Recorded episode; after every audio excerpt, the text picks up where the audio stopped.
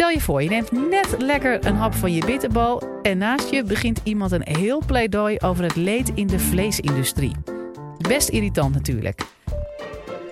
Florien Cramwinckel van de Universiteit Leiden geeft in dit college antwoord op de vraag waarom jij vegetariërs soms zo irritant vindt. Deze podcast is trouwens ook geschikt voor vegetariërs. Dit is de Universiteit van Nederland. Stel je voor, je staat op een borrel en uh, daar komen lekkere drankjes voorbij natuurlijk. Maar op een gegeven moment, het moment uh, waar je allemaal op hoopt, dan komen die lekkere hapjes aan. En dan gaat er bijvoorbeeld een schaal rond met worst en komkommer. Oké, okay, nou stel je voor, je zit hier uh, vooraan of je staat op je borrel en jij zit lekker een plakje worst te eten. En dan op een gegeven moment merk je dat degene naast jou, die zegt, nou, die worst, nee, laat maar zitten, ik eet geen vlees. Ik vind dat echt zo uh, verwerpelijk. Ik snap überhaupt niet waarom mensen nog vlees eten. En jij staat er, we hebben hier een paar op de eerste rij. Zit je daar lekker met je worst? Nu vraag ik me af, zijn er mensen die deze situatie herkennen en die denken, oeh ja, dat soort mensen, dit soort vegetariërs, die vind ik eigenlijk best wel een beetje irritant. Wil ik graag even handen, handen zien? Best wel een aantal. Ha. Nou, jullie zijn niet de enige. Uh, want er gebeuren eigenlijk best wel vaak van dit soort negatieve reacties op vegetariërs. Vegetariërs worden ook vrij vaak uh, een beetje belachelijk gemaakt. Uh, of ze worden een beetje uitgescholden. Bijvoorbeeld dat mensen zeggen, oh, maar je bent vegetariër, maar uh, je hebt wel leren schoenen. Is dat niet een beetje hypocriet? Of dat jij als vegetariër bijvoorbeeld naar een gezellig uh, uh, feestje gaat bij vrienden. Je gaat daar eten. En dan word je ergens op die dag word je opgebeld door die vrienden. En die zeggen van, oh ja, oh jij kwam ook, je was vegetariër. Ja, wil jij even zelf je eigen groenteburger meenemen? Want uh, ik ben hem vergeten te kopen. Nou, zitten er eigenlijk vegetariërs hier in de zaal? Handen omhoog. Een aantal. Herkennen jullie dit soort dingen? Dit soort vervelende reacties? Weet je wel?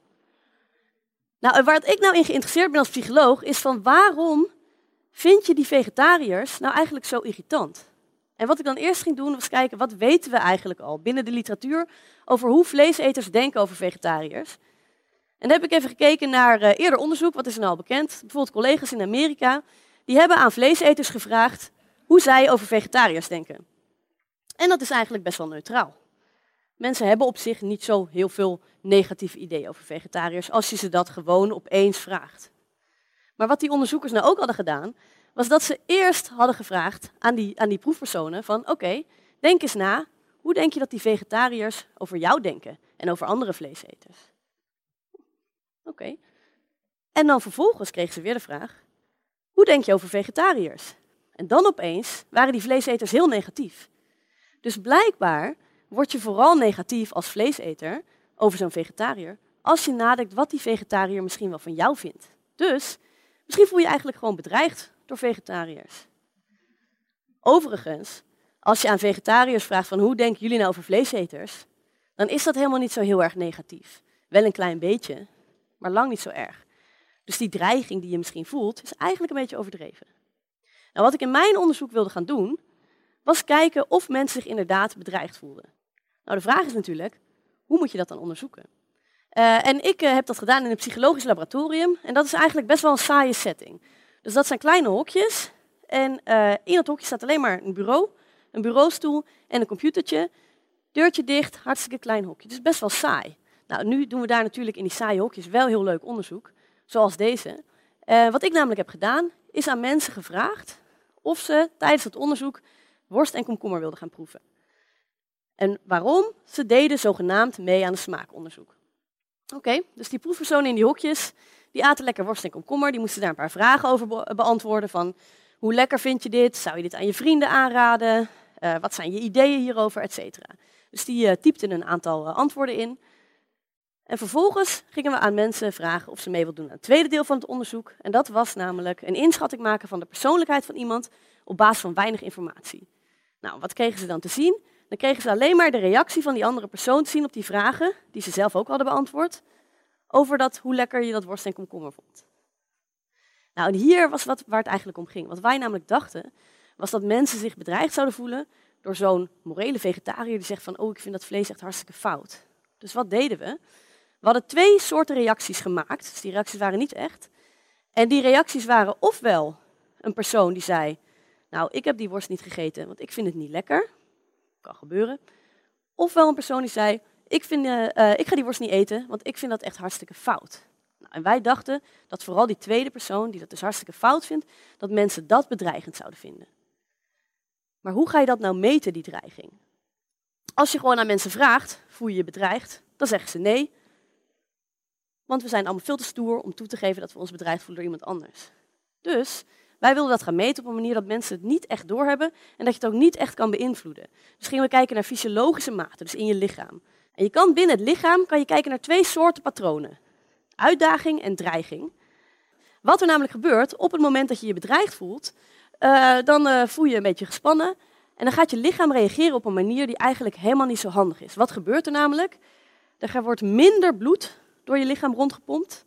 En het wordt ook nog eens moeilijker om dat bloed rond te krijgen. Dus de weerstand in je vaten gaat omhoog. Dat is eigenlijk een soort defensieve reactie. Nou, waar kun je dit mee vergelijken? Bijvoorbeeld stel je voor dat je een moeilijk proefwerk moet gaan maken. En uh, je hebt eigenlijk niet echt goed genoeg geleerd. Dan heb je dus helemaal niet het idee dat je die situatie aan kan. En dan voel je je bedreigd. En dat kun je dus ook zien in je lichaam. Uitdaging is eigenlijk het tegenovergestelde. Want wat gebeurt daar?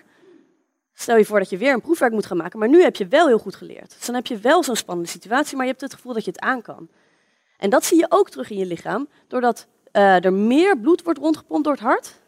En het wordt makkelijker om dat rond te pompen, omdat die weerstand in die vaten omlaag gaat. Dat is dus eigenlijk een hele positieve reactie. Nou, deze dingen wilden wij gaan meten in ons onderzoek. En uh, dan kijken of inderdaad, als mensen met zo'n vegetariër die zei ik vind het fout, als ze met zo'n vegetariër werden geconfronteerd, of ze zich dan meer bedreigd voelden. Dus wat vroegen we aan mensen? Of ze een spreekbeurt wilden geven voor die andere persoon. Nou, we konden, het kon ons niet zo heel veel schelen wat ze nou echt zeiden op die spreekbeurt. Maar wat we dus vooral gingen doen is ondertussen meten hoe die lichamen reageerden. En wat we dan zagen was dat inderdaad bij die vegetariërs die zeiden van ik vind het hartstikke fout, voelden mensen zich bedreigd. En dat was dus terug te zien in het lichaam. Overigens, als je aan onze proefpersoon dus vroeg van hoe denk je over die vegetariërs, dan was het ook zo dat mensen die morele vegetariërs die zeiden ik vind het fout, die vonden ze een stuk minder aardig en een stuk irritanter. Oké, okay, nou nu weten we dus, dreiging. We voelen ons bedreigd door die vegetariërs, of wij vleeseters. Maar waar komt die dreiging nou precies vandaan? En dan wil ik eigenlijk heel erg gaan kijken naar het zelfbeeld. Dus misschien gaat het heel erg om hoe jij je eigenlijk voelt. En één vraag die dan nu bij me opkomt, en die voor jullie allemaal ook relevant is, wie van jullie vindt het eigenlijk belangrijk om een goed mens te zijn? Om een goed persoon te zijn? Ja, de hele zaal zo'n beetje. Ja. En dat is ook niet zo gek, want dat blijkt ook uit heel veel onderzoek, dat mensen het over het algemeen echt heel belangrijk vinden om moreel te zijn. Een van de belangrijkste dingen in ons leven is gewoon dat we de goede dingen doen, dat we een goed mens zijn. En niet alleen in onze eigen ogen, maar ook in de ogen van de mensen om ons heen. En daar zit het hem hier natuurlijk een beetje in. Hoe zouden we nou die morele dreiging, dus dat gevoel dat je eigenlijk niet echt een goed mens bent, als je met zo'n vegetariër wordt geconfronteerd die zegt, hallo, dat is hartstikke fout, en jij hebt het net wel gedaan. Hoe kun je die morele dreiging nou een beetje tegengaan? Nou, dat wilde ik ook onderzoeken in een tweede onderzoek. En daarvoor gingen we kijken naar manieren om dat zelfbeeld te versterken. En één manier die wij hebben gebruikt is lichamelijke reiniging. Het wassen van je handen. En dat is raar. Want wat heeft handen wassen nou met moraliteit en met vegetariërs te maken? Nou, grappig is, is dat tussen moraliteit en lichamelijke reinheid, dus echt schoon zijn, zit een hele duidelijke link. Dat blijkt uit eerder onderzoek dat die link heel stevig is. En wij kennen dat ook wel gewoon in het dagelijks leven. Bijvoorbeeld in taal. Als je iemand een vuile streek hebt geleverd, dan heb je niet modder naar binnen gegooid of zoiets. Maar dan heb je iets gedaan wat eigenlijk niet door de beugel kan. Dus ook in taal zit die link tussen reinheid en moraliteit. In religie overigens zit het ook.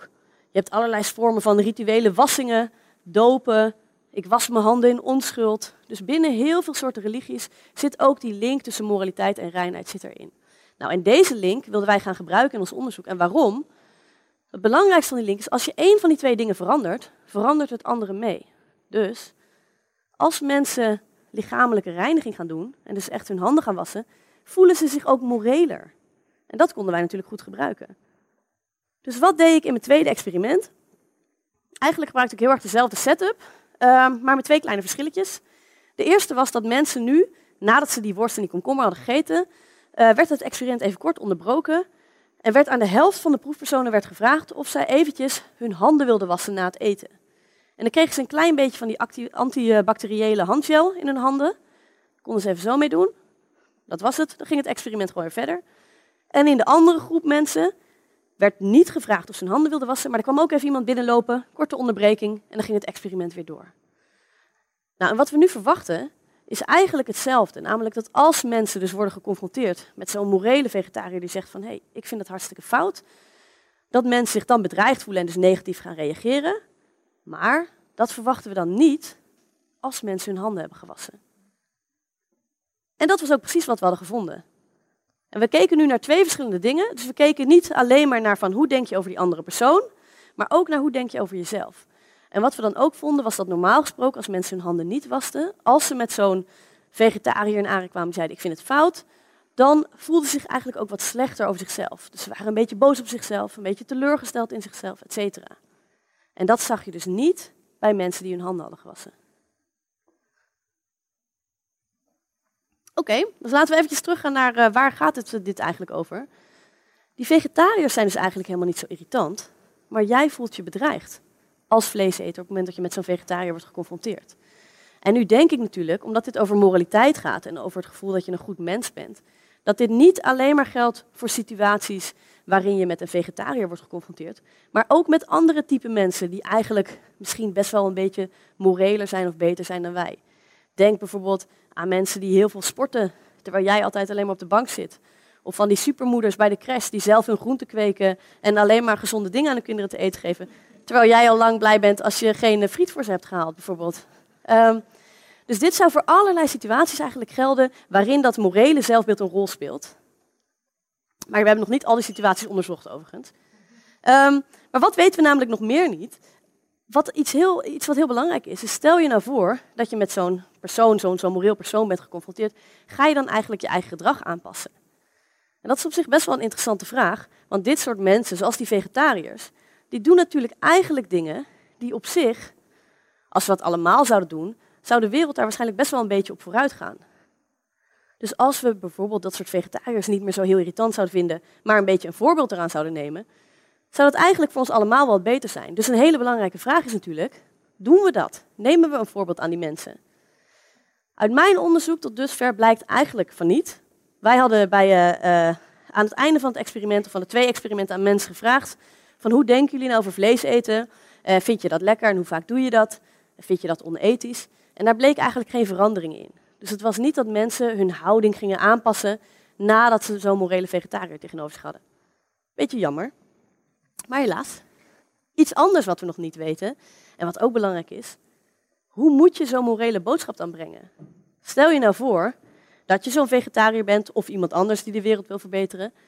Hoe moet je dat dan brengen, zodat andere mensen zich niet zo vervelend erover voelen? Uit mijn onderzoek komt dus dat één manier om dat te doen, is dus om het niet een morele boodschap te maken. Als je bijvoorbeeld een vegetariër op de borrel bent, moet je niet zeggen, oeh, wat is dat toch fout? Maar dan zeg je bijvoorbeeld, ik vind het niet zo lekker. En dan krijg je niet die vervelende reacties. Maar de belangrijke vraag natuurlijk, is dat dan eigenlijk wel wenselijk? Een heleboel vegetariërs of andere mensen die een moreel standpunt innemen, die doen dat natuurlijk juist omdat ze dat moreel zo belangrijk vinden. Dus daar wil je dan eigenlijk helemaal niet van afstappen. Nou, voor de vegetariërs hier in de zaal en voor de mensen die kijken, is dat natuurlijk best wel een beetje een vervelende conclusie. Want dat betekent dat je ofwel gedoe krijgt op het moment dat je laat zien wat eigenlijk jouw morele waarden zijn, ofwel dat je het moet achterhouden. Dus als ik dan weer helemaal terug ga naar het begin, waarom vind je een vegetariër soms zo irritant? De irritatie die je voelt, die komt dus doordat jij je bedreigd voelt, niet door die vegetariërs. Het komt omdat jij je als vleeseter in je moraliteit bedreigt.